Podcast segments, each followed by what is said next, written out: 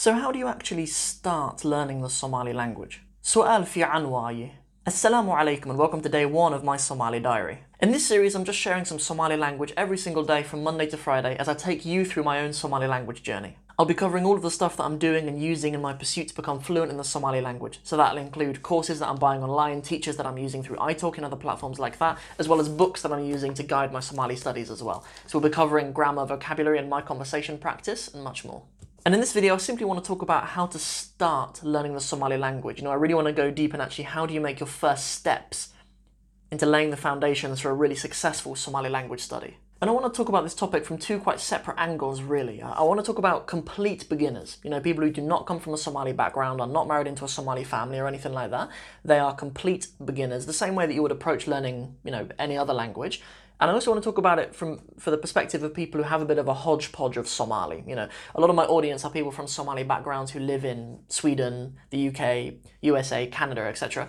And maybe your Somali is a little bit of a hodgepodge of Somali. And people who have a little bit of study behind them, someone like myself, I consider myself kind of in that category as well. You know, we might have a lot of context around the Somali that we know, but there might just be some gaps in it too. So I'm going to talk about these two different perspectives quite separately. So for complete beginners, the first thing that you guys need to be aware of is that the Somali language out there is really noisy. There's lots of different people who kind of talk about Somali language and in the Somali language in really different ways. So the thing that you need to do as a beginner is pick a course and finish it and don't let anyone distract you from it because there are there are different dialects of the Somali language and sometimes the Somali people can be quite emboldened to say this is correct Somali because this is the way we speak in Hargeisa. Or other people will say like that that doesn't sound right. This is the correct Somali because this is how we speak in Hamar. But I implore you not to worry about that as a beginner. You know, leave that discussion up to the Somalis, right? For you, it's all Somali. Pick a book and finish it. Because when you pick one book as well, you get to be consistent the whole way throughout. You know, if the author of that book happens to favour a slightly different dialect or slightly more standard Somali, then that's what you should stick to from the beginning until the end of that course. You know, you don't need to worry about these little discussions about whether you say Lahore or whether you say Anjera. They both mean the same thing, they're both Somali, and they both work. There are a number of courses available for people who want to learn the Somali language. For example, you know, I've got one right here. You know, this is Martin Orwin's colloquial Somali. You know, I had the privilege of being taught by him, and he actually carried out my oral exam actually as well. But um, so okay, so colloquial Somali is one. There are a few other books on Amazon as well, which I'll do reviews for on this channel as well myself. And there is also a couple of courses on Udemy. I don't know if you know the platform Udemy, where they host video courses. There are a couple of Somali courses on there too, as well as a teacher on italki who's teaching. I'll leave links in the description below so you can get yourself started on any of those that you like, or at least just check them out. So, what about if you already have some Somali? What about if your family are native speakers, you've grown up entirely understanding the Somali language, or you've maybe learned it a little bit here and there from books or websites or whatever? Well, my advice is actually really similar. I think you need to do a course and you need to start it and do it all the way through to the end. But the way that you actually engage with that program will be really different. So for a beginner, you really just need to learn what's in the book, right? You don't need to kind of impose your own reasons for learning it on it. You don't really need to build out your own phrases necessarily yet. You just need to hear a word, understand how to use it, and then just try to let your brain accept it for as long as possible, right?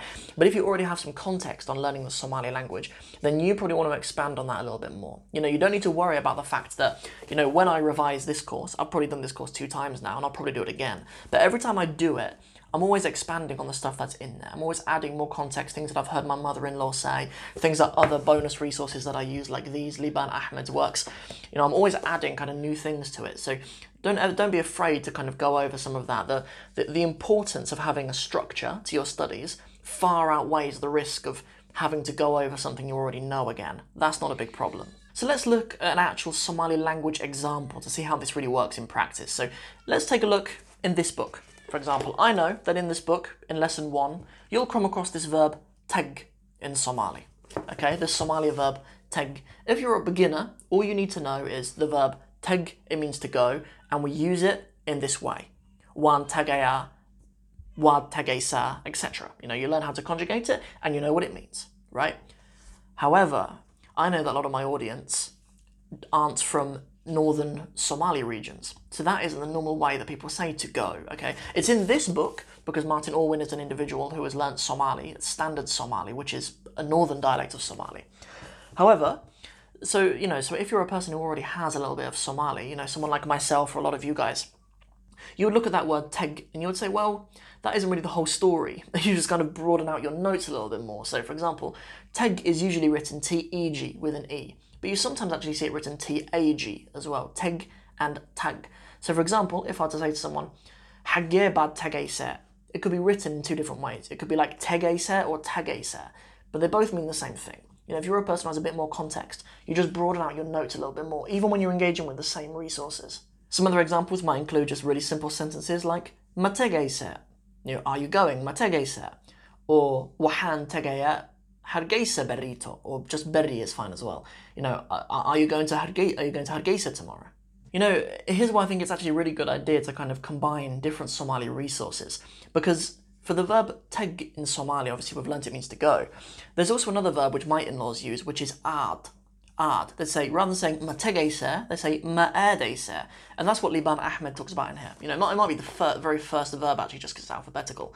But the verb ad means to go, right? So those exact same examples, but using the verb ad instead of teg would be ma'adese rather than mategese or rather than saying wahan tagaya hargeisa berrito, you'd probably say something like wahan adaya moqdisho berrito, right?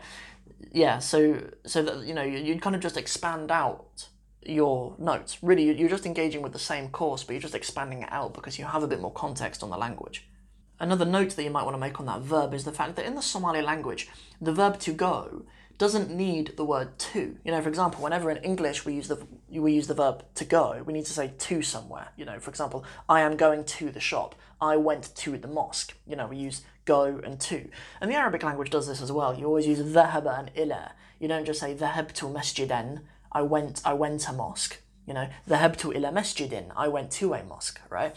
But the Somali language with both of these verbs, you do not need to have a preposition to. You know, I went to the shop. You know, let, let, us try a different word order actually, just just for this. So you'd say dukanka, dukanka one, one uh, aday. You know, I went to the shop, or dukanka one tegay. I went to the shop, right? So th- th- there's no there's no reason for a preposition in there, right? You'd, you'd add that into your notes as well. As a person who has a bit more context on the Somali language, you'll just build out your notes a little bit more. So that's it. Those are my very quick little insights on how to start learning the Somali language, regardless of whether you're a complete beginner or you're someone who has a hodgepodge of Somali under your belt. Thank you very much for joining me today and for watching the Sam of Somalia channel. Don't forget to come back tomorrow for day two of my Somali diary. Please like this video if you enjoyed it, and please don't forget to subscribe to the channel either and hit the bell to make sure you get notifications and you're up to date on everything we're doing here on the Sam of Somalia channel. Ad bad ukuma had dawa shadina fadlan like share subscribe daha. Nabad gilyo. Assalamu alaikum.